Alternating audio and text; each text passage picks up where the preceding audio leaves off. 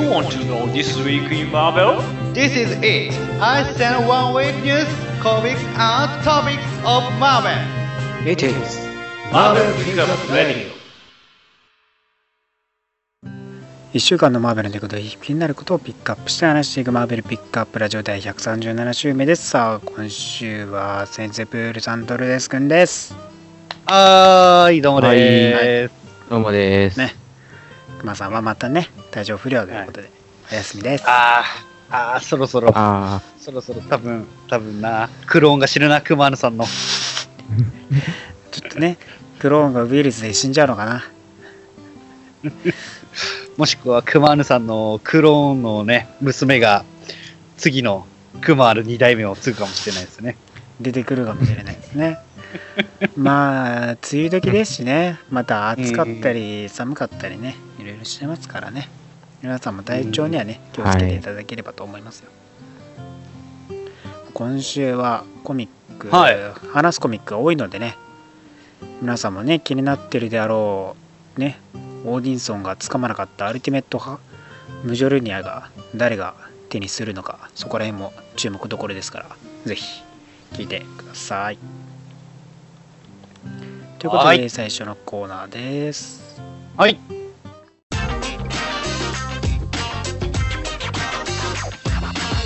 The Beginning is Pick Up News さあ今週のピックアップニュースまずはですねマーベルの新展開マーベルレガシー1号で紀元前100万年のアベンジャーズを紹介するとなっております。おーい。はい、えー9月よりね発売される50ページのウェブワンショットですけども、えーうん。マーベルレガシー1号で、えー紀元前100万年前のアベンジャーズを紹介。紀元前100万年前ってなんやねん。って感じですよね。いろいろとあのぶっ飛んでる設定ですよね、これは。うん。まあそれこそねあのー結局ねそれ生きてる人がやっぱ少ないですからね。それは今のキャラクターたちとはまた違うと、まあか昔のね世代の人とかまあ昔から名を受け継がれてきたようなね人物たちの過去の人たちが登場してくると。まあソーとね父親オーディンとか、まあオーディンは相当生きてますからね。とかうん。あとアイアンフィストのねあの前の世代と。随分昔の世代でしょうね。あと前のスターブランドですね。そして前のゴーストライダー。そして前のフェニックスとか、うん。あとアガモットとかね、うん。はいあとブラックパンサーも前世代でやってくると。あの、なんか大体みんななんか代々受け継がれてきたできているメンツですそうあのー結構変わってきてる人たちですよね。そうそう今の人より前ね名を受け継いできたみたいな感じの人たちがやってくると。はい、まあ、現在の各キャラクターとは違うわけですけど、はい。えーまあマーベル・ユニバースのね驚くべき起源を明かすとなっておりますでさらにねあのーこのマーベル・ユニバースにある人物も帰ってくるなんてね、えー言われてますからそれが誰なのかというところも注目どころですね。ね、こうまた、えー秋以降ですか9月以降、はいはいはい。怒涛な展開になっていくでしょうからねぜひともそこの部分マーベル・レガシーについてもね注目していってください。はーい。はい。はい、えーそして世代間の冒険を描くジェネレーションズでは時間から解放されるバニシングポイントで冒険を繰り広げる模様です。まとりあえず、矛盾は気にするなっていうことですね。まあそうですね。そのまあ、えー後半戦がね、まあ、9月よりは、えー開始されるんですけども、まあ、そこで、はいはいはいまあ、マーベルヒーローたちがですね、えー過去現在未来の時間からね解放されるバネシングポイントというところでまあそのそこにはね時間の概念がね、えーある意味ないくていろんなねその時間が入り乱っているような感じなんでしょうね。はい、というところで過去の違うね、ヒーローたちと冒険死んだ人物とも冒険できるよと、だから今の人たちがなんか過去に行ったっていう感じなんですかね。まあ、過去に行くというよりかは何まあそうですかね、そういう、なんか、過去の人と冒険するんですけどもそのその時代設定が過去なのか未来なのかとかよくわからないので、まあ、まあ、まあ。そこら辺の落ちど落としどころがよくわかんないですね。そうですね、キャップの表紙が多分戦争の時で、スパイダーマンの表紙の時はなんかなり、スパイダーマンになりたてな頃の感じですね。ああそうですよね。だからいろんな地点での話になるかもしれないですねいやーまあそこら辺をね、えーそれぞれの後半のねメンツやってきますんで注目してくださいはい。はい、えーそしてスパイダーマンのスピンオフ映画「ベノム」でカーネージが登場すると報告されておりますはい。はい、はい。えーねスピンオフ映画スパイダーマンのスピンオフ映画となる「ベノム」ですけどもそちらでね新病棟の連続殺人犯カーネージが、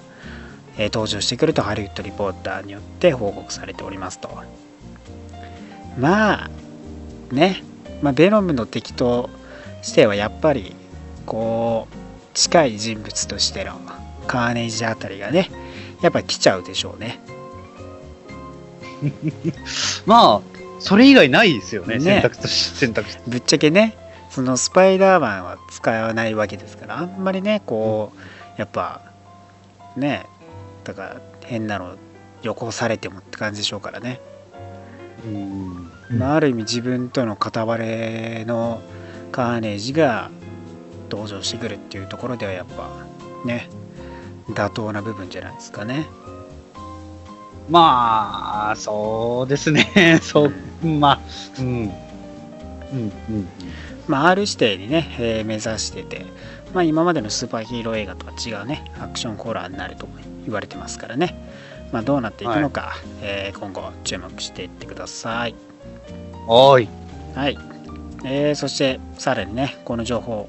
ベノムがなんとスパイダーマンホームカミングと同じ世界観になるとソニーのお偉いさんエイミー・パスカルがインタビューで答えております。その時なんか同席してた社長がいましたよね。まあですね、これは、まあ、エイミー・パスカルがですね、インタビューに答える隣に、えー同じ世界観ではない、スパイダーマン・ホームカミングとは別世界だよといった、マーベル・スタジオのね、社長、ケビン・ファイがね、まあ、いたわけですけど、その途中、その時にね、まあ、エイミー・パスカルが、どちらのもどちらの映画も今、ピーター・パーカーのために作っている世界で起こると。ね、彼らは異なる場所にいるかもしれないがそれは全て同じ世界にあるでしょう。とそれらはお互いに接続されるでしょうと。ね言ったわけですよ。その後のケビン・ファイゲの顔見ましたか？すごい苦笑いでした。うんうんうん。まあ、誰誰もがこうなんだろうケビンまあスタジオマーブルスタジオ的には一緒には別にしたくないしなんかソニー側が無理やり押し付けてきた感がね。なんだろうこれ乗っかってきてるんじゃねえかみたいなね。なんか、そう、スパイダーマンが成功、成功しそうだからっていう。匂いがすごいプンプンしてくるっていうね。そのよりについてはケビン・ファイギーは言及してないですからね特にね、まあそこら辺がちょっと怪しいところなんですけども、まあマーベル・スタジオ側の人間としてはかんあのホームカミングのね監督のジョー・マッツも含めて、まあ、みんな否定してきていたのでこれはちょっとどうなのかなっていったところは今後の情報としては注目どころじゃないですかね。まあ、そうですね。どうなるのか。うんうんねえ、まあ、このスピンオフ系映画ではさらにねクレイブン・ザ・ハンターとミステリオのね、えー中心とした映画も作るなんて言われてますからね。だあの、その、その二人大丈夫？二人。で。それこそさだから昔ねあのソニーがスピンオフでやるって言ってたミニそのシニスター6の構想の一部を抜粋した可能性もありますから、まあまあまあ仕方がないのかなというところであるんですけどこのねソニーとの連携ちょっとどうなっていくのかマーベル側マーベルスタジオ側もねどう対処していくのかっていうのはちょっと今後の情報としては注目しておかなければならないところであるかもしれないですね。ですね。ねちょっと折り合いをねちゃんとうんよくつけていただかないと混乱を招くんでね。うんはい、今後の情報に注目してください。おーい。はい、そして、はいマーベル9月のプレビューからわかることです。はい。はい。ね、今月も、えー後半、ね、下旬ということで来ておりますと。まあね、早いですね、1ヶ月は。早いですねね。えーまずシャープ1号、えーナンバー1号としては、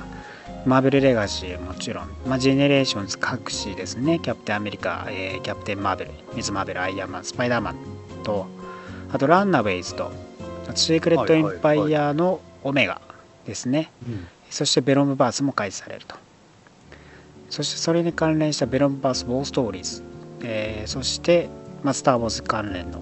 ジャーニー・トゥ・スター・ウォーズ・ラスト・ジェダイ、えーキャプテン・ファズマが発売されますと。はい。シークレット・エンパイアは今回アフターマス、余波ですね。まあ、アフえーシークレット・エンパイア5の後日談というところで、えーこのオメガと、あとシークレット・ウォリアーズ6号、えー US アベンジャーズ10号、そしてデッドプル36号とアベンジャーズ11号が退院してくると。はい、オメガではですね、まあ、キャプテンアメリカに救済はあるのかというところで、ね、このシークレットエンパイア後のキャプテンアメリカはどうなっているのか、ね、そしてシークレットウォリアーズではフィルを殺したね、デッドプールにクエイクが復讐へ行くと。ね、スカイさんがね、行きますよと。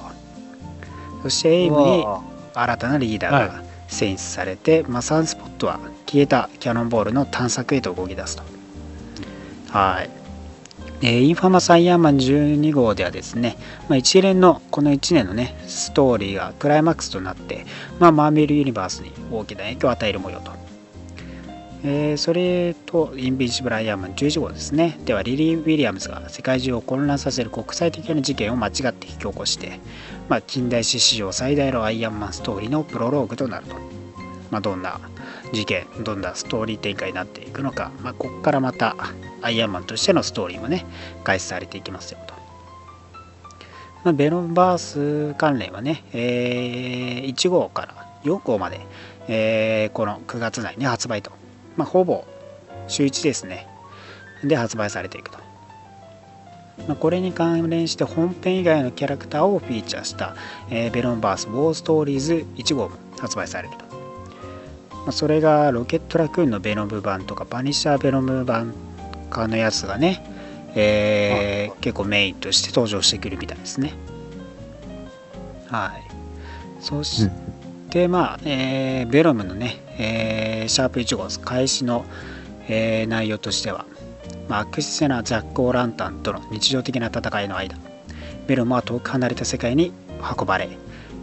致命的な真実を学ぶと。ポイズンズが世界中のヴェノムを狩っている。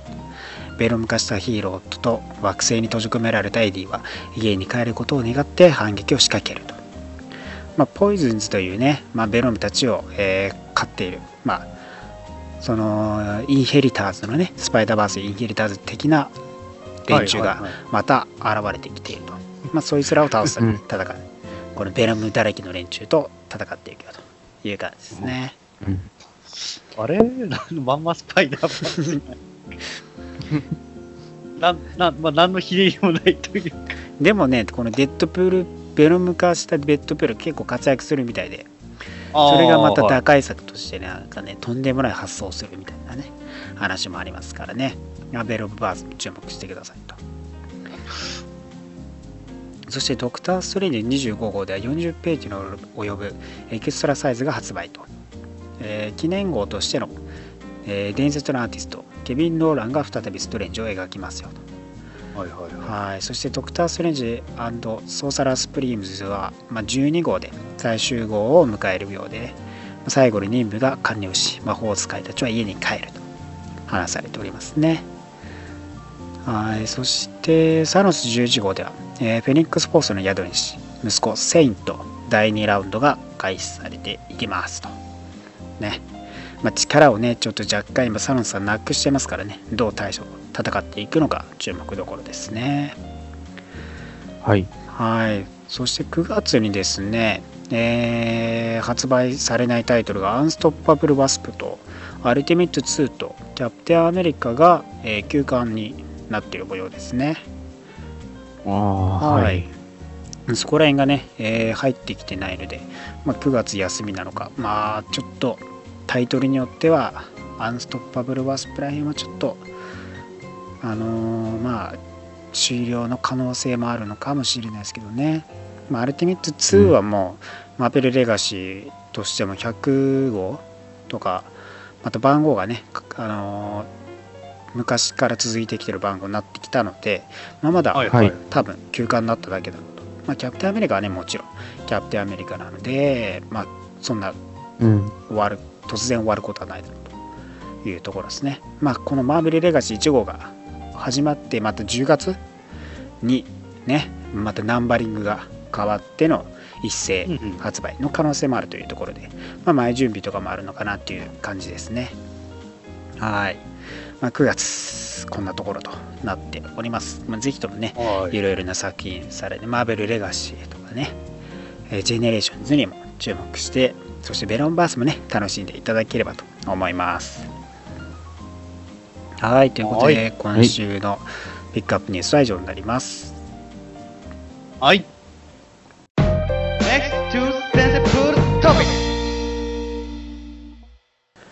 さあ今週の先生プールの気になるトピックスは何でしょうか？はい。えー、まあ、久しぶりに、えー翻訳本の方を紹介したいと思います。はいえー今回紹介したい翻訳本の方は、えーうんスーペリア・スパイダーマントラブルマインドというわけで、おまあ、スーペリア・スパイダーマンの、まあ、第2巻ということですね。はい翻訳としても、えーまあ、えーピーター・パーカーが死んでしまい、その後、えードクター・オクトパスがね、オットーが、えー後を継ぐという衝撃な、えーアメージング・スパイダーマンの最終回から、で、ね1話でね、もう衝撃的でしたよ。もう。ボディチェンジをしたわけですからね。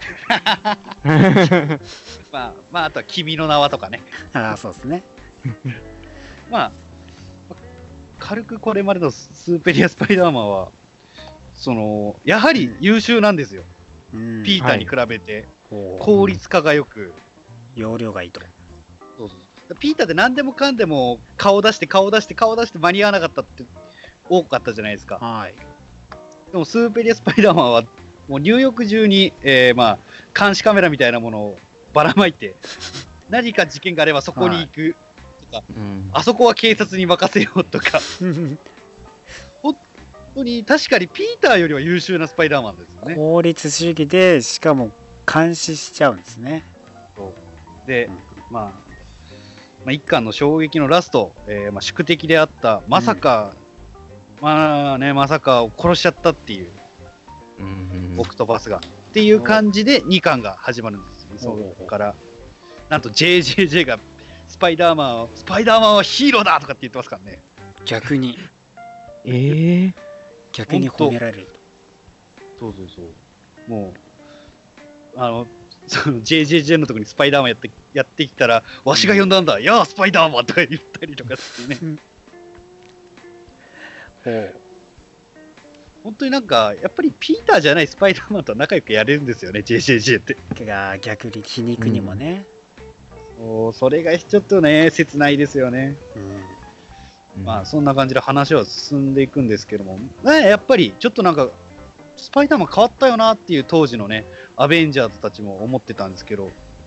まあ、もしかしたら事件、なんか彼は心の闇を抱えたんじゃないの？だけど、まあ、それがやんだからって俺たちが支えればいいよ的なこと言ってるんですよ。ほうほうほ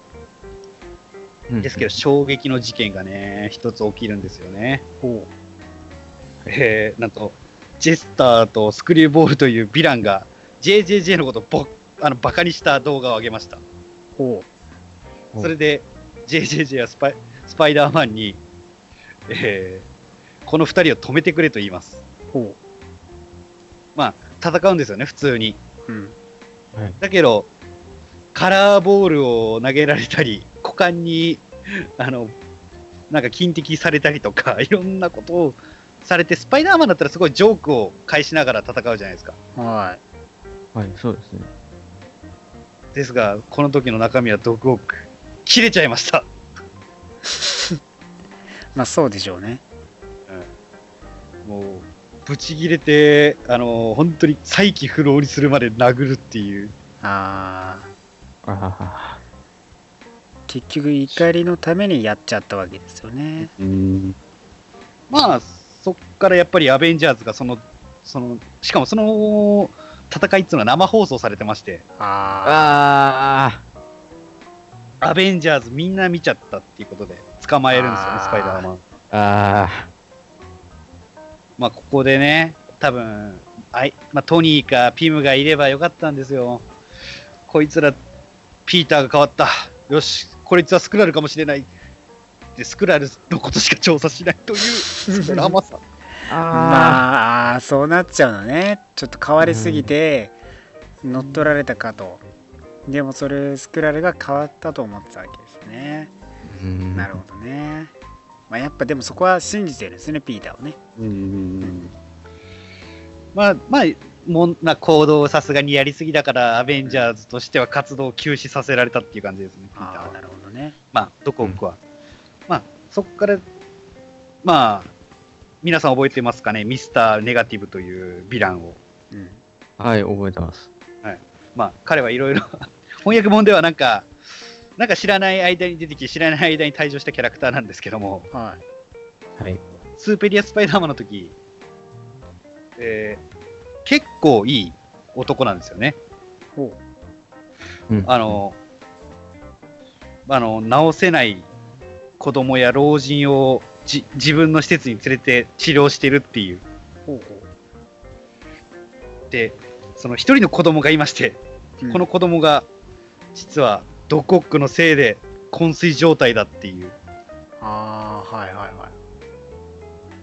いでそれも治しちゃうんですよね、ドコックは。自分がやったことだから。へえうんまあ、そこでミスターネガティブの信用も得たりと。うんだから本当スパイダーマンとしては本当にし問題はあるけど効率はいいし人は救ってるんですよ。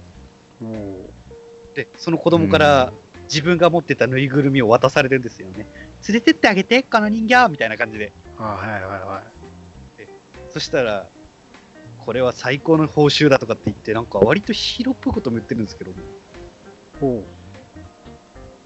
そっからですよ、脳内でのピーターと、ね、ドッグオックの戦争が起こるわけですどっちが、またね。はいはい。この、まあ、いろいろな往年のヴィランとかも、そのスパイダーマンを支えてくれたグエンとかも出てくるんですけど、やっぱり僕、うん俺が推したいのは、その後の、ヒーローとは何なんだろう、正義とは何なんだろうっていう、ピーターとドクオックの正義ってやっぱ違うじゃないですか。そうねうん。その正義を、もう、はな、まあなんか殴り合いながら言うんですけど、それが本当にどっちがヒーローでどっちがヴィランなのかっていうのもわからないぐらいの、本本当に。まあ、ピーターは理想主義だし、オオクトパスとしては現実主義なね。そう。感じはありますよね。そうなんですよね。だから、だからその、本当にこのページは生で見て、その自分、だからもうピーターもピーターだけど、ドコックも確かに、うん。あの、犯罪、犯罪発生率は低下して、うんあの、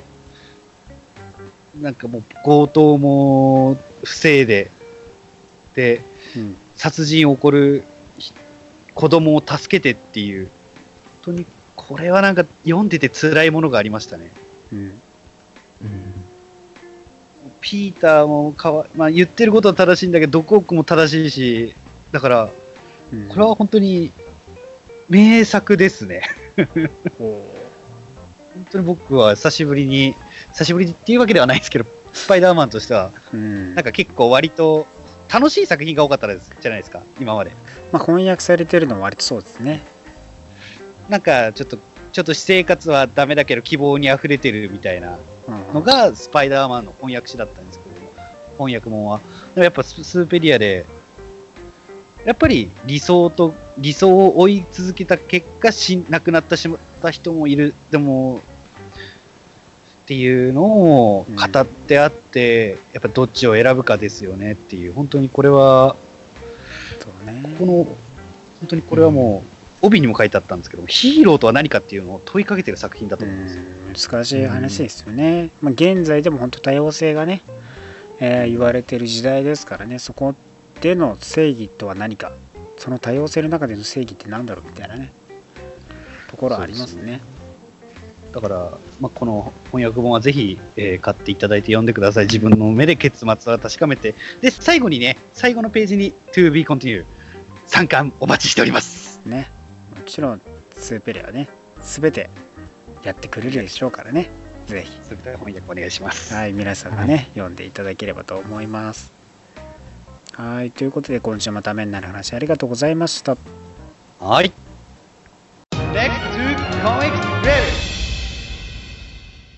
さあそれでは今週のリーフレビューですはーい。はい。はいいやーお待ちしておりましたよ。今日、将棋的なのがね、ツイートされてましたからね。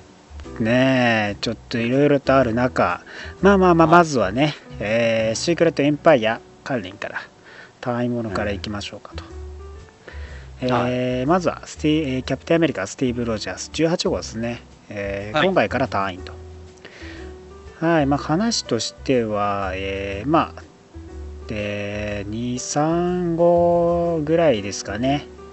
えー話になっておりまして、まあ、ネイモアさんも、えー含めた、まあ、キャプテンアメリカスティーブ・ロジャースの話ではあるんですけども、まあ今回、えースティーブ・ロジャースとしてはなんかアクション的な展開があるとかではなく終始こう話としての展開が多いところですね、まあ、ネイモアさんのこう葛藤というかね、えー考えとかアトランティスのね、えー未来とかその地上でのね、えースティーブに対する思いとかもねありつつ、えー今回ヒドラトップスティーブ・ロジャースは国連の緊急会議参加、えー、一応招かれてそこでスピーチを話すという流れになっている。えーまあここでね、えー基本的にまあヒドラに対する反ヒドラには完全に許さないとどの国においてもまあアメリカはね、ほぼヒドラと、えー支配されておりますけどどこに対しても基本的にはまあ、えーヒドラとしてのねこうところヒドラの、まあ、覇権覇権と覇権がね、まあ、覆いかぶさっていくようなところになると。でヒーローたちもねそれに抗って、まあ、エンフォーサーズエンフォーサーズとかがパリでね戦ってたりヒドラと戦ってたりする中でまあヒドラスティーブ・ロジャース自身もね、えー非難されればね怒って座れとね一喝したりする中で結構激しめなねこうやっぱ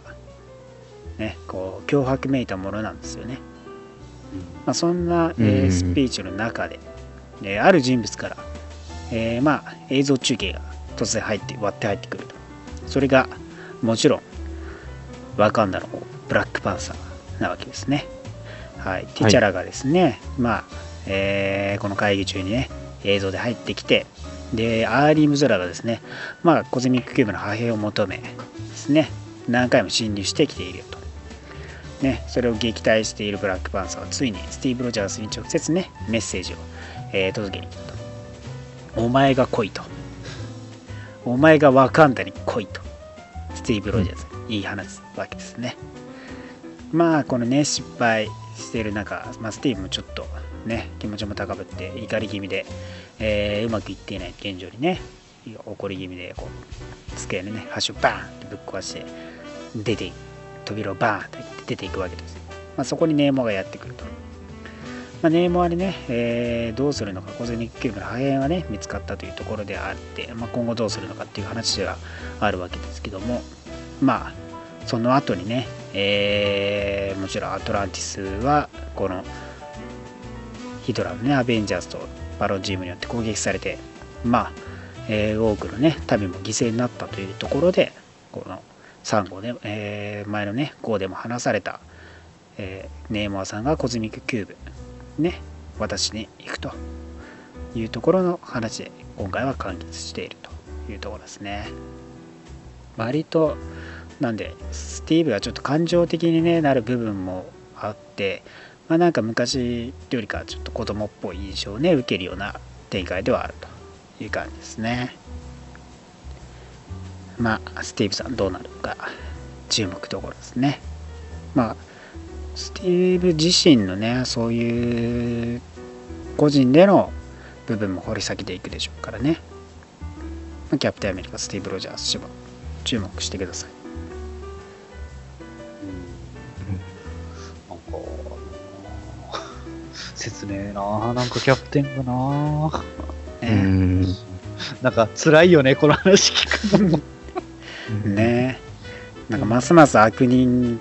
な悪人感出てきちゃってますからね。なんか、なんか、あーとか、おーとか出て、あーって。ういう。ん。って感じですね、うん。はい。えーそして US アベンジャーズ7号ですね、はいはい。はい。まあえーシチズン V ことロバートが攻撃されキドラによってね、えーでレッドスカルも制御下に置かれてしまい他のメンバーへの攻撃が始まってしまうと、まあ、そんな中で、えースクレルガールとエニグマがね、えー一応こう脱出テレポートして脱出すると。はい。逃げるわけですね。で宇宙ではですねあのキャノンボールさんがあのこう失神してるのか死んでるのかわからないですけど宇宙人によってねこう発見されると。でパリでね、えー一応このスクレルガールと、えーエニグマさんはねやテレポートしてくるわけですけどもそこでまたヒドラでね攻撃されるわけですよ。新たなチーム登場してくると。それがチャンピオンズ・オブ・ヨーロッパですね。はいうん新たに結成されたねヨーロッパで活躍するチャンピオンということですね。はい。うん。はいまあメンツは、はい。なんとアレス。はい。アウトロー。はい。そしてキャプテンブリテン、これ重要ですね。キャプテンブリテンね、ん。えーそしてギロチン。これキャあのコンテスト・オブ・チャンピオンズのために作られた新たなキャラクターですね、はい。そしてリ・ベリグリーン。えーリ・ベリグリーンですね、まあ、翼の生えたやつですね。そしてエクスカリバー。マイナーすぎる。あの、あの、俺らの反応を見てわかるよね。まあまあアレスとキャプテンブリテンまあアウトローはまあアウトローむずい。んだまあまあまあ。まあ微妙ね。まあまあアウトローでも最近ようやくって感じかなっていうぐらいなんでちょっとまあねまあ、まあ、キャプテンブリテン、あーってなったよ。確かに。唯一やっぱキャプテンブリテンとアレスぐらいなのかなって感じはありますようんうんうん。そうですね。ねまあそのチームがね新たに来てヒドラと戦っているよっていうところですね、まあヨーロッパエンフォーサーズもねさっきスティーブ・ロジャースにも登場してきたところでもあるしまあ一応ね、えー活躍して頑張って抵抗しているって感じですねまあ割とだからここら辺のチャンピオンズ・オブ・ズ・ヨーロッパはそのコンテスト・オブ・チャンピオンズとかでマーレスさんも復活したりアウトローも出てきてたりまあ、ギーローチンもそうですけどねというところがあるのでまあコンテスト・オブ・チャンピオンズから帰ってきた、まあ、人物キャラクターがメインになってるのかなって感じですね。まあアレスさんね無事復活ということでね。またね。誰かに引き裂かれないことを祈るばかり。で すはいそして、えーシークレット・エンパイア・アンダーグラウンドですね。はいはいはい。はい、ここは、まあ、アンダーグラウンドと呼ばれるね、えーチームっす、えースコットラング・アントマン、えークイックシルバー、ハーキュリーズ、ね、キャプテンアメリカ、今のところはファルコンとしてのサム・ウィルソンと、モッキンバードと AI のトニーですね。で、形成されるコズミックキューブの欠片を、まあ、探索しているチームですね。はい。まあ、その一つとしてですね、現在サベッジランドの方にえー訪れておりまして、まあ、そのサベッジランドにね恐竜とかがいっぱいいる中でもちろんあの人も登場してくる。サウロンさんですね。ね。翼竜のね姿をした人間。サーロンさんがまた登場してきて、まあ、バトルわけですよと、まあねこの人意外とねめんどくさくてね3つ目があった人を洗脳したりするんでね割とめんどくさいんですけど、まあ簡単に倒されてねモッキンバードにねくくりつけにされて貼り付けにされて。でまあサベッチランドがねその、えー一応サベッチランドミューテイツ、まあ、サベッジランドのミュータントですね。がちょっとねあの部下としてねサウロンさん王として訓練してたんですけどちょっとね力を得られてあの反旗されちゃうんですね。でまあサウロンさん今一人って感じなんですね。まあ一応彼女たちがねもちろん、えーコズミックキューブの破片を持っているというところでねサウロンさんは、えーこのアンダーグラウンドと手を組んで彼女たちをね持っていくよというところの冒険なんですね。まあ途中でティラノサウルスを乗り回す変な野蛮人とかと戦ったりね。あのでっかくなったスコットラングがね乗ってるやつを捕まえたらティラノサウルスを思いっきり腕噛まれるとかね、いうシーンがあったり面白かったりね。カーキリスさんがティラノサウルスの体内から口から出てきたりねなんで筋肉系は体内に入れたからでしょうね。あのなんか映画で見たぞ。まあ映画じゃなくてもいろんなところでやってますからねああいうのね。内側からとかねあ ね。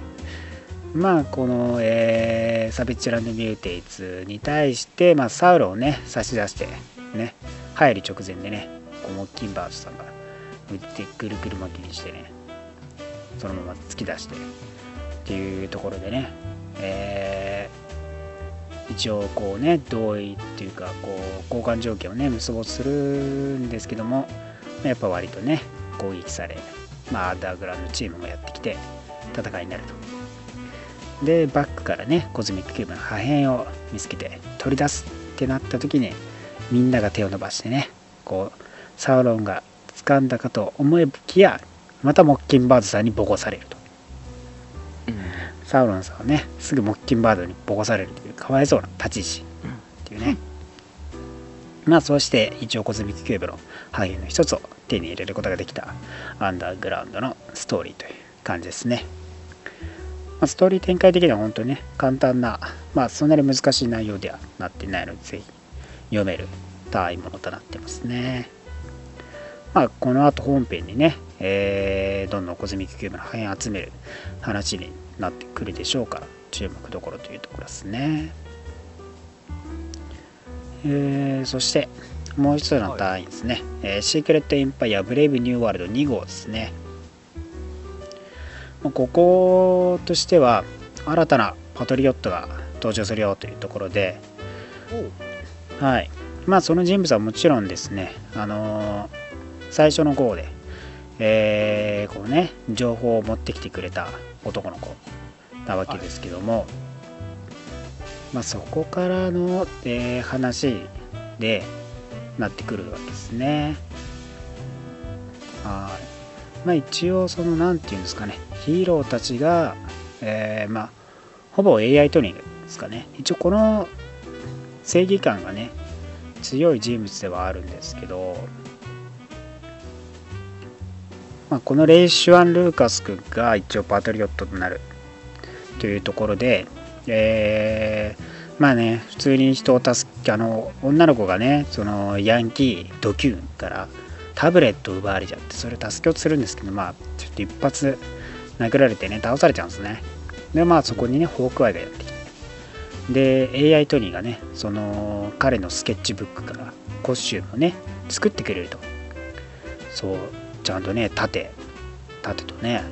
新たなコスチューム作ってくれて一応なんかこうブラックウィドウの映像を使ったホークアイのトレーニングとかあったりして一応ね、えートレーニングを受けて活躍すると。でコスチューム着てねそのまた女タブレットをね取り戻すためにそのヤンキーたちと戦うわけですけどそのシールドがまたね高性能で投げて変形して飛んでってなんかレーザーみたいなの撃つんですよ。そんなね人を殺すほどのレーザーじゃないですけどめっちゃ便利で飛んできて腕に戻ってくるっていう。ね。ねえいいな、いいな、それ。そういいよいいですよね。まあそれでねその女の子にねタブレットを返すと。まあそこからまた新たなヒーローとして彼の活躍が始まるのかなっていう感じですねまあそんなにだからその犯罪者たちと戦うというよりかはそのがその自分のねあの食堂での部分っていうところはあるんであんまりこう規模的には大きくないですけどね、まあ、彼新たにヒーローが出てきたかなっていう感じですね。はいそしてですね短編なんと今回エージェントヒドラといえば誰ですか？ージェント人だ。はいエージェント・オブ・ヒドラザ・エージェント・オブ・ヒドラと言ったらこの人っていう人いるじゃないですかえ、ボード違いますよもっともっと もっとザっていう人がいるじゃない B から始まる人です ?B。そうボブです待って待ってま待って待って、ボブはザじゃないと思う。あいつ、ねあいつデデッドプールの友達やん。もうザ・エージェント・オブ・ヒドラっていう養子のねあーまあまあまあまあ、はい。養子はさし、あー確かにな。はい、彼がですね一応キドラ党員としてですね新たなミッションにというところで、えーまあソニック攻撃をするね主婦をですねち鎮圧すると。いうねミッションが与えられてるわけですね、はーい。ねスーパーで暴れるこの女の人を制圧しろと、まあ、ビルの上からね、えー、紐結んで落ちて降りていこうとしたら爆発があってね爆発してそのまま落ちちゃってそれでね一応そのね女性と戦うことになるわけですけどもね。もうね他のヒドラエージントボコボコにされてると。ねまた爆発でね吹き飛ばされてあーと思って飛ばされるかと思いきやね。あーっつってそのままねこう振り子の要領で戻ってきて思いっきり体ごとぶつかるというそれで倒すことに成長成功すると。ね。ねボブさん素晴らしい活躍ということで終わります。うん。別にただのコメディですよ。うん、だよね。だよね。だと思ったよ。4ページに及ぶただのコメディです。うん。はいややったぜってね、まあ、前回からその後ね前回から続く、えーヒューマントーチとねトロの話になるわけでえ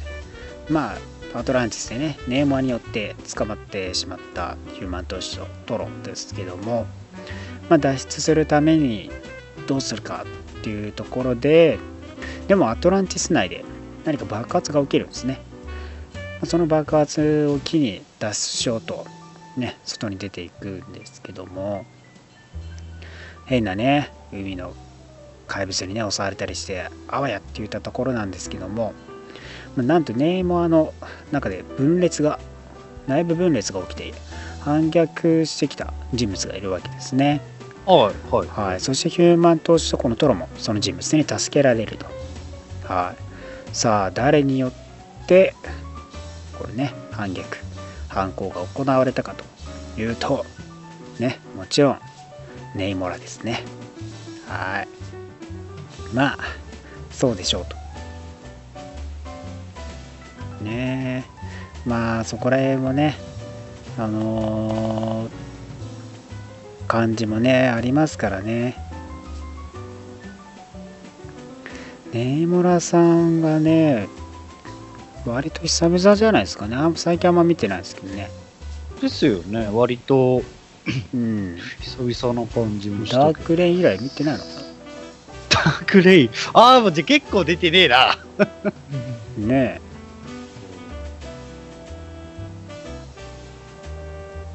っていう感じですね。あいいとこですね。そうそうネイモラさんがね。登場はい。って感じですね。まあまだここからね、えー続くブランニューデイズ。あブランニューブレイブニューワールド続くますからねこのアトランティス内での話もどうなっていくのか注目してください、はーい。はい。えーそして1号ものがね来ておりますよとはい。はい。はいはい。もちろんこれ方ピーター・パーカーザ・スペクタクラー・スパイダーマン1号ですねおー楽しみにしてました。ねえ一番日常的なねスパイダーマンの冒険を描きますよという感じではあるわけですけど、まあはい今回、えー開始としてはねヒューマン都市とのランチですね、ねしてるわけですよと。はい。はい。ね。でまあそっからまた強盗がねえーお強盗から女性を救ったりするですけどウェブシューターにね不調が出てきてはい。あはい。はい。はい銃を取れないっていうね相手の銃を取れないって言ってなんですけどまあその人が倒られ倒されるんですね突然あーってねそこにはねアントマンがいたとアントマンが突然大きくなってあーっていうねピーターが驚くまあそこのところで一応ウェブシューターをね直さなきゃいけないんですけどえー一応そのスコットラングがね、えーまあ、知り合いの、えーそのスーパーヒーローたちの、えーその機械とかを、え直してくれる人物ところにやってくるわけですね。はい。まあ、その人物が、えーホフホフニア・メイソンっていう人物博士なんですね。科学者、サム・ウィリソンとかそこにいたりですね、まあ、スコットラングのねヘルメットとかも調整してくれたりするんですね。はい、まあ、その人物とその人物がね、えー一応紹介されてっていう感じなんですね。でこれがねえっとねこのメイソンは進化の兄弟なんですね。はい。あのスパイダーマンのヴィランとしても登場してきてた、あのシンカーの兄弟の人で、うん。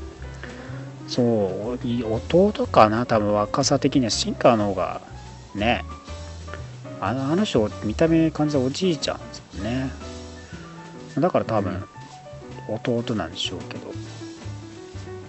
ていう人物がね出てきて。で一応ウェブシューターをね、えー直すんですけど、まあ、メイソンの、まあ、助手っていうかね、まあ、一緒にいるウワッ・ジャクソンっていう子がいて、まあ、その子とね話したりしてウェブシューター調整できてっていう感じでまあニューヨーク内での話でね。一応ね事件としてはまあそのメイおばさんのところにねヒューマントーチが行っててでピーターはね敵を見つけるためにっていうんで家に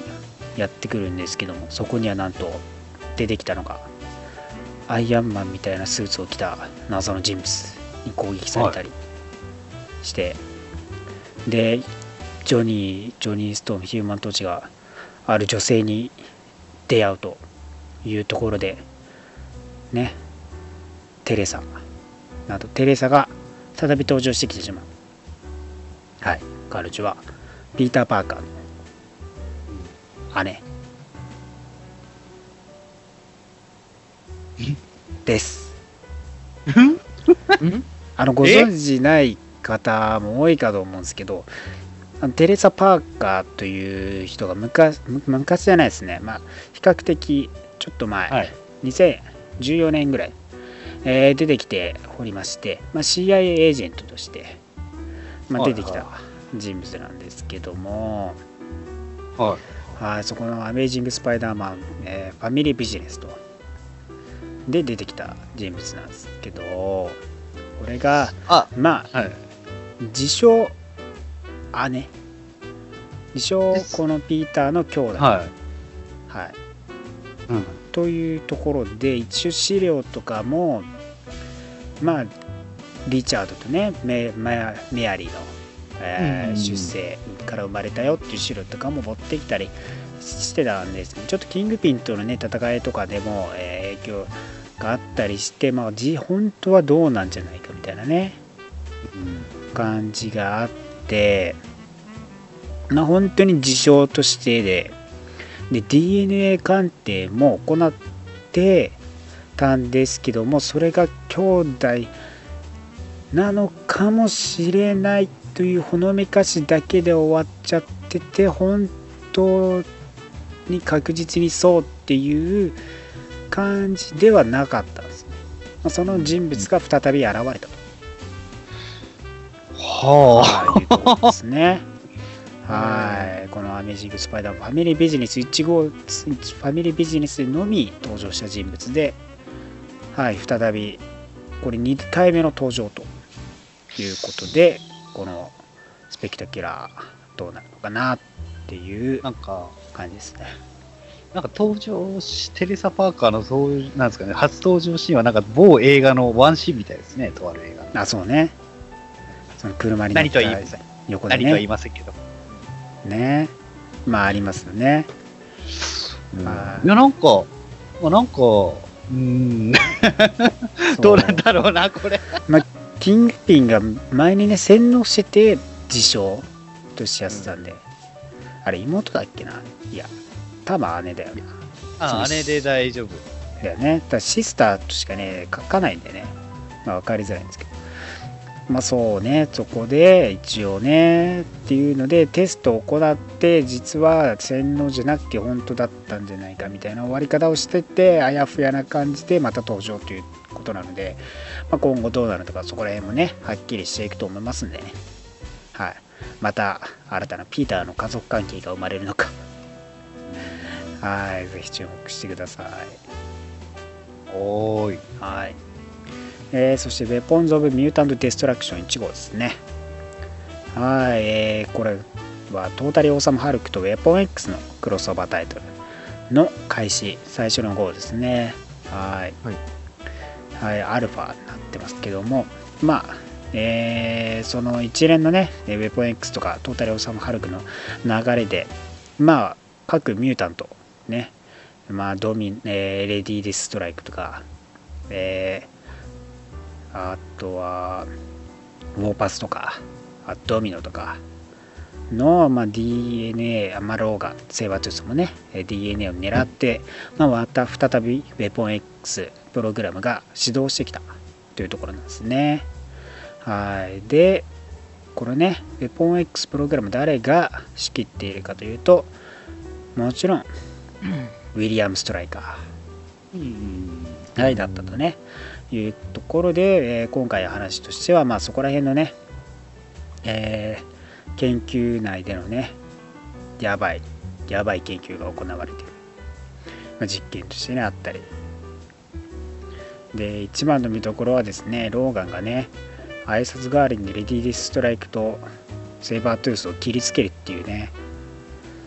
ねもうすぐこの人たちねチームとして成り立つのかっていう感じで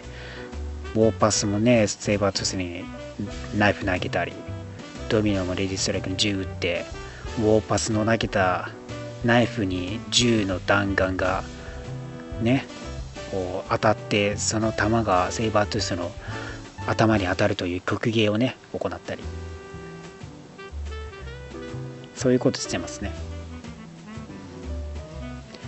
トータリー・オーサム・カーレック、まあ、アマデウス朝のね、え情報と、まあ、この捉えた、えーアダバンチームで作られたサイボーグみたいなね人物。もともと本当はいた人間だったということが分かったりね、まあ、その人物たちがリストアップされていくと、まあ、研究所に入ってねたりするわけですけど、まあ、このやり口としては、まあ、ある意味ピュリファイヤーズのまあ宗教的なねところの人物を使ってまあねこの人体実験に使うというやり口だったわけですね。ねやらしい限りですね。ね宗教のね、まあ、人物たちを使ったようなやり口でねモンスターを作っていってると。まああんまり成功してないっぽくて、まあ、今後ねハルクとウルヴァリンを足したような本当のモンスターが誕生してしまうのかっていう流れですね。そんな感じですね、まあ、まだ導入なんでねここから続いていくんで、まあ、本編的には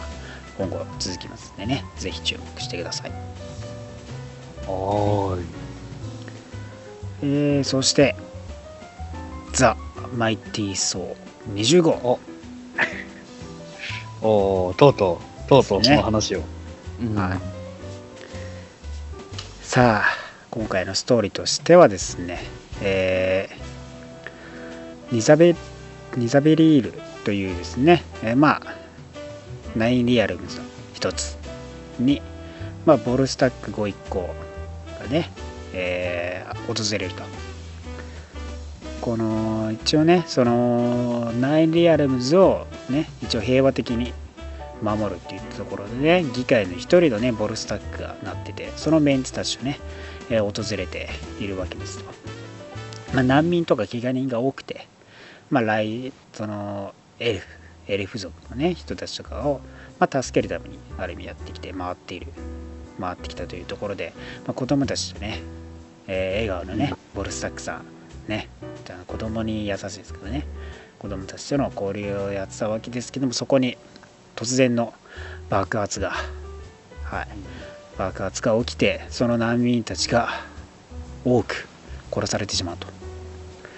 そこで、えーそして生き残ったね、えー子供たちを守るためにね彼が紛争していくと。まあこのところでね、えーそのちこのね容赦なくね死亡させられていてほとんど燃やし尽くされて、えー子供数人をね引き連れてボルスタックさん逃げるっていうところなんですけど、はい。まあ、一方でオールドアスガード昔のねアスガードのところで、えー落ちているアルティメット・ムジョルニアの場所にね、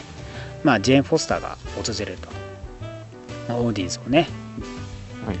はい、訪問してきたと、まあ、オーディンソンはねそこでついにね君がマイティそうだったのかと。ジェーンがっていうところを知るわけですね。まあねえー以前に言うチャンスがあったのに彼にね自分がそうであることを言わなかったからねちょっとまあ怒り気味というかね。はい、っていうのがあるんですけども結局ね、まあ、彼はアルティメットそのアンバージー装置ではこの反ムジョルニアをね手にしなかったのでそのまま手にはしないんですけどジェーン・フォスターとしてはこのまま癌で死ぬのかそれとも永久にねそうとして生きなければならないのかという悩みがあると思うところなんですけどもじゃあ俺が持とうかとねあそのムジョルニアをねっていう話になるんですけどもジェーン・フォスターはね倒れちゃうんですね。はい。で一方でねこのニダベリールでですね、えーまた爆弾がねやられていると。ねこのところのねひどいんですよこのファイヤーデーモンズたちは。ファイヤーデーモンズたちによって攻撃されてたんですね。でこの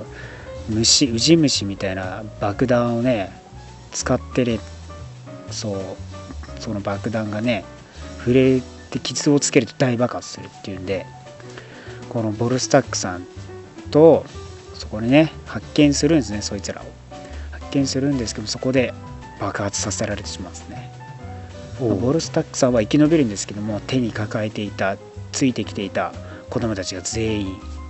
焼け消失。してしまうと。はい。彼はね素手でそのファイヤーデーモンを殺した。という感じなんでしょうね。何か液体まみれでね死体が転がっているというシーンで顔もねなんかこうあ愕然としたようなね座り込んでしまっていると。そして彼はあることを思いついてしまうんですね。オールダースガードに赴いてアルティメット・ムジュルニアに手を伸ばし彼はそれを高らかに掲げるんですね。ウォーソーがここに誕生しました。なんとねウォーリアーズ3の一人ボルスタックさんがウォーソーになりました。はい。あの、すみません、こんな反応しで、はこんな反応ですよ。ええでしょうーん。う んお前かいっていうねうん。は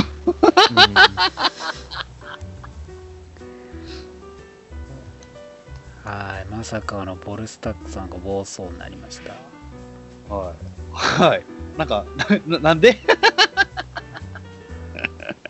その悲劇があったからですよやっぱ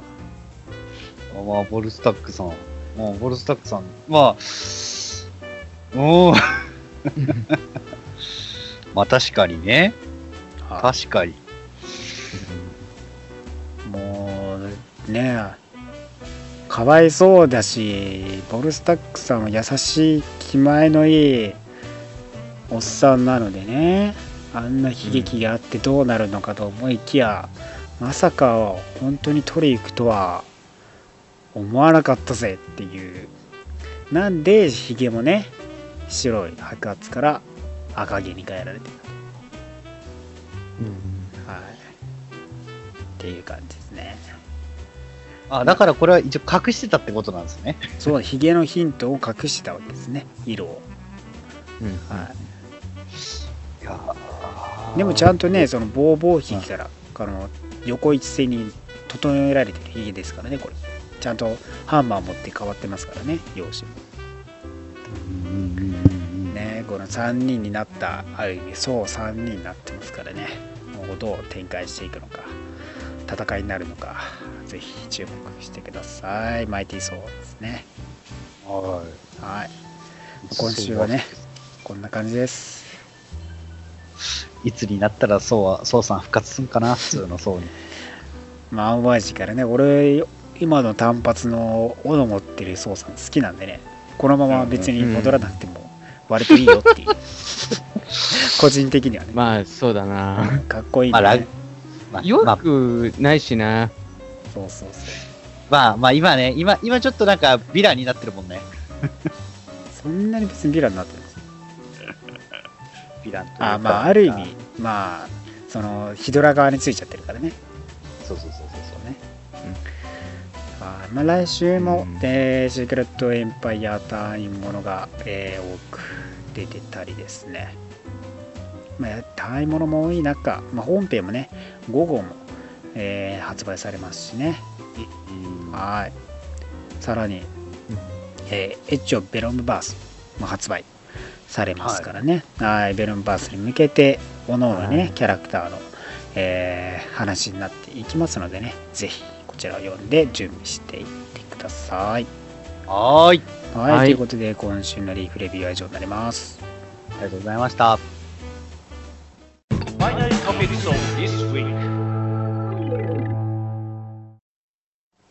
さあ、今週の話題はマーベルフラッシュバックアベンジャーズディフェンダーズウォーです。おーい。はい。まあね、アベンジャーズといえばね、MCU でもやってますし、そしてディフェンダーズは8月にね、やってくると。ね、この2つのチームがいつ、ね、クロスオーバーしてくれるのか分かりませんけども、まあコミックではね、割とだいぶ古い時から、えーやっていると。それこそですね、この作品としては1973年ですね。そうそうはいそんな、そんな古いんですね。にまだこう大型クロスオーバーとかない時に、まあ、2つのね、えーディフェンダーズとアベンジャーズにわたって、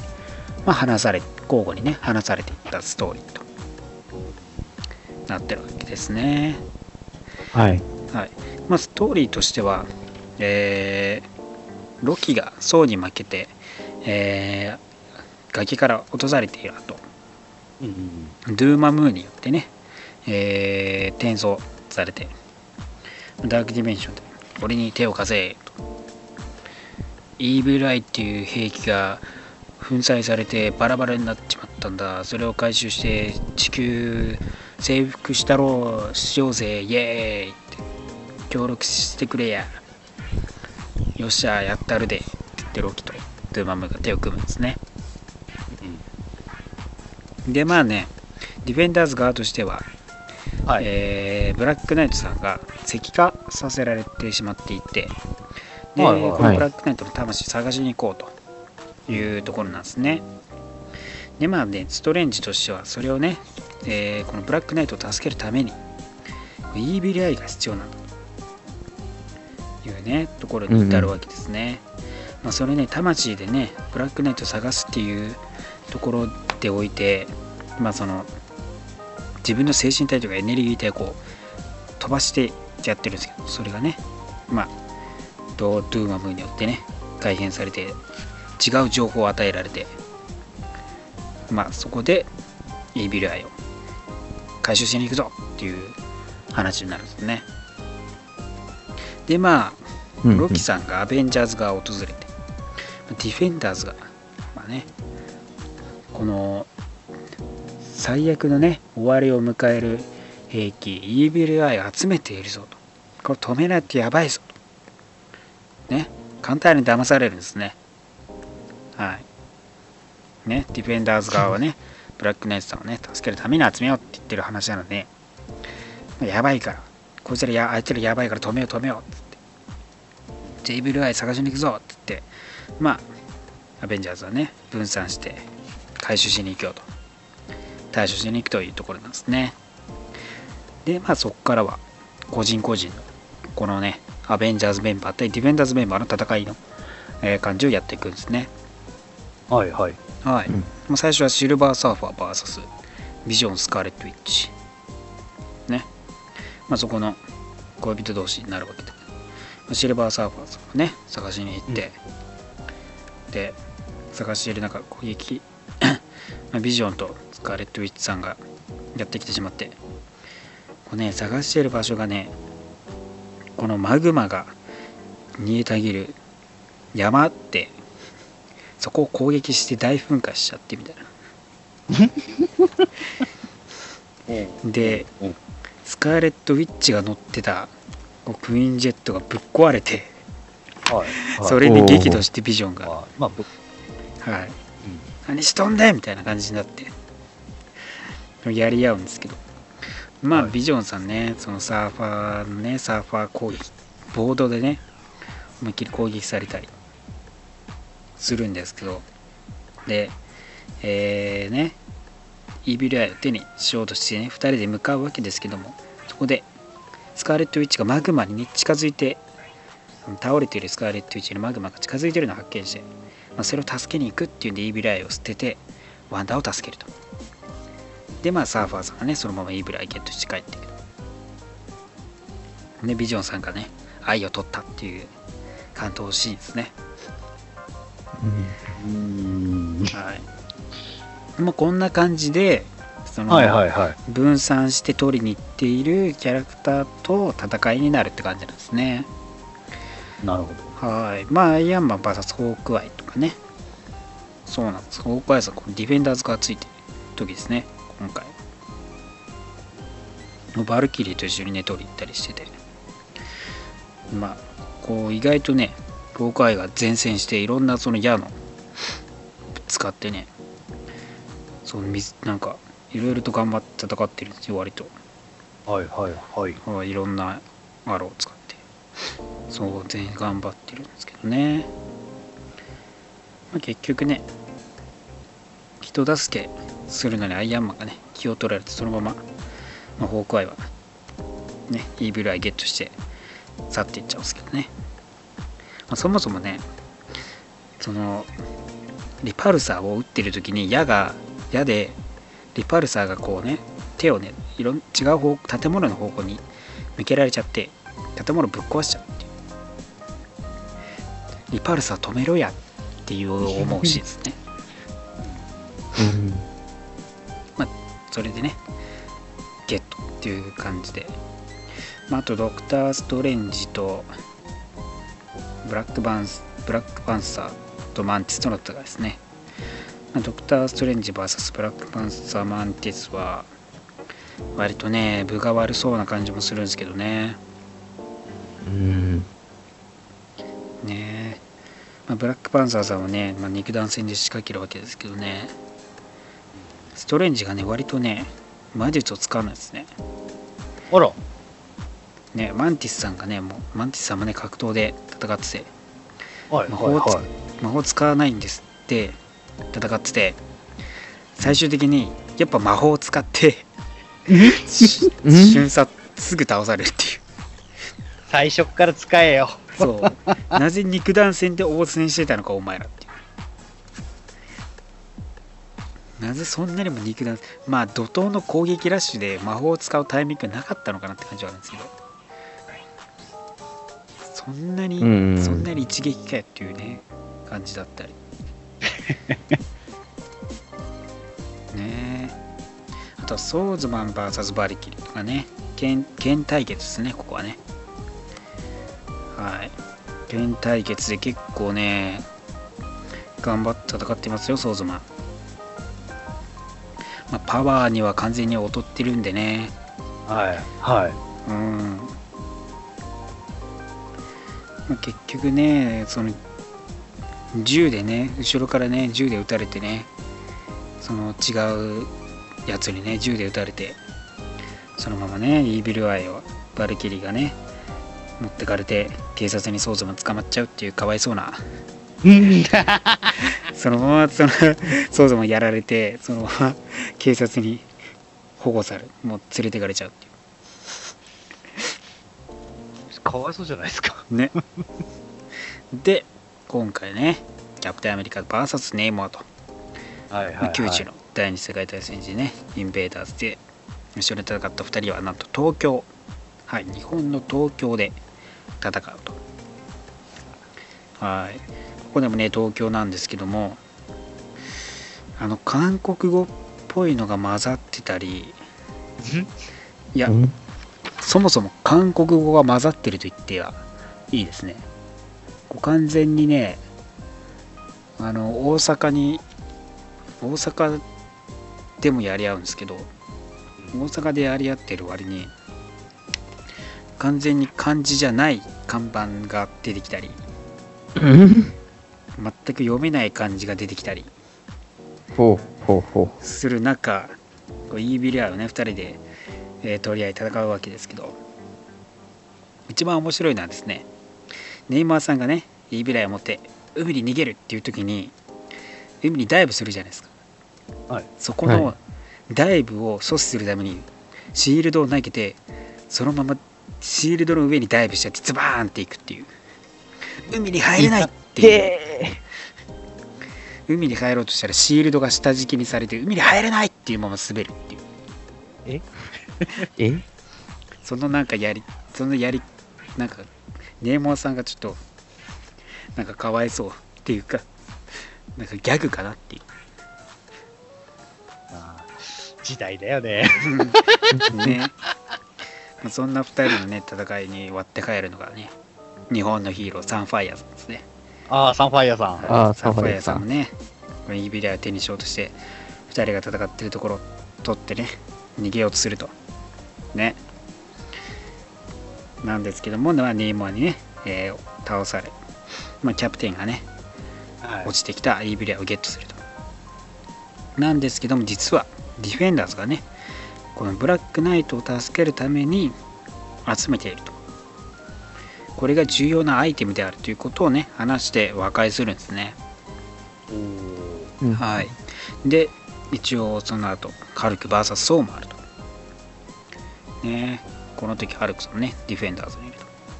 この2人のね派手な戦いが見れると。いう感じですけど。ちゃんとねムジョルニアをぶん投げてムジョルニアを手にしようとしてそのままあーっつってハルクがねあの地面に落とされて腕が腕がってなって持ち上げられない腕がってなるっていうシーンがあったりしますね、はい。うん。まあ、そんな戦いの中ね、えー、つかみ合いの2人になって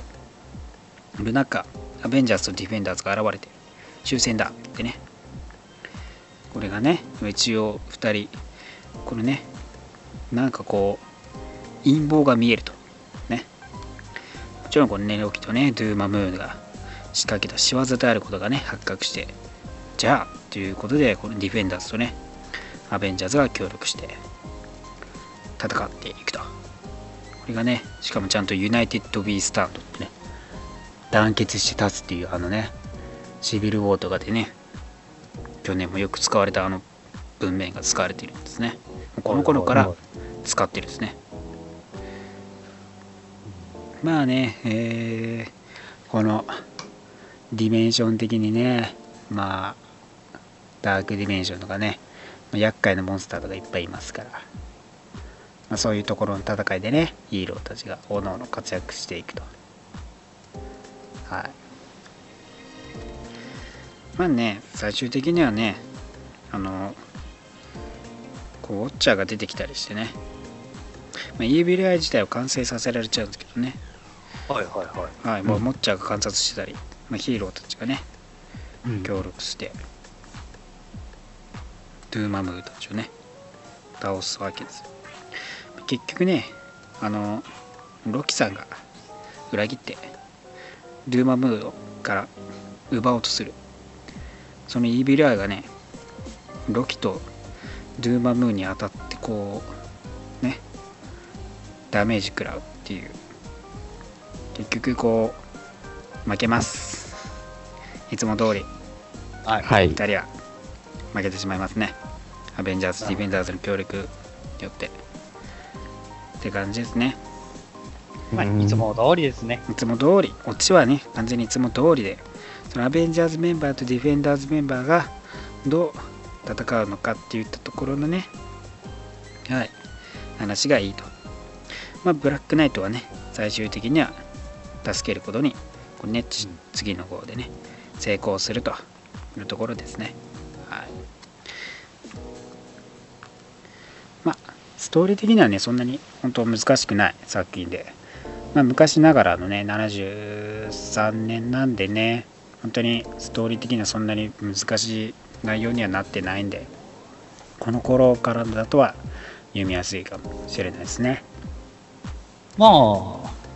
まあなんかヒーロー同士の対決させようみたいな感じで、そうなんですよ、うんうん、黒幕がいて、結局仲直りそうそうして、協力して倒すっていう。まあ割とい典型的なね。ね。はい、感じなんですけど。ねまあクリース・クラルボー5でな感じでね、まあ、ここら辺のストーリーもはい。なかなか昔の作品もねこうやって読み返すと面白かったりしますんでね。うん。はいまあ割とだから単純なねケース単純な話とかも割と多いんでね是非昔の読んでみていただけたらと思いますはーい。はーいまあはいま。たねこうなんか知りたい作品あったら言ってくださいあー、クローンサガー？クロンサーがめんどくせえ。長えしあれあれ長えしな。あれ、ベン・ライリーが死ぬまでだっけ？そうそうそうベン・ライリーまあ序盤の話からそのクロンサーが長えからな。ちゃなんだろうこう いろんな話が続いててクローン関係の一連の話がずっとあってそれをまとめてクローンサーガみたいな感じだからなそこら辺もねそのうちできたらですね。そのうちですね。ね。まあまあ割と過去話とかねあんまりこう情報として出てなかったり割となんか見てもねなんか書いてない作品とかも多かったりするんでね、まあ、こういうところでも話していければなと思ってますのでまた過去作品とかね掘り下げていければなと思いますはーい。はい。ということで今週は以上になりますけども何か言い残したことございますか？そうですね。まあ、さはい。まあ、昔の作品ということで、翻訳本の方も、えー7月に発売予定ですけども、うん。えーマーベル、マスターワークス、アメージング・スパイダーマンや、うん。まあ、えーインフィニティ・ガントレットとかのね、本当に過去の名作もどんどん翻訳も少しずつされてるので、ぜひね。そちらの方も、ね、手に取ってほしいですね。ねスパイダーマンもね一から読めるうん。いい機会ですからね、ぜひとも読んでほしいですね。はい。はい。レデス君なんかありますか？あーまあ、その、ちょっとまあね、スパイダーグエンのね、あの、アメージングリポルテックがお、えっ、とまあ、発売がもう6月の24なんで、本当に間近ですね。っていう、なんでまあ、僕は首を長くして待ちたいと思ってます。ぜひねフィギュアも買ってみてください。はーい。はい。ということで今週は以上です。また来週お会いしましょう。バイバイ。来週も、ラジオの前に、アッセンブル。ル。アッセンブル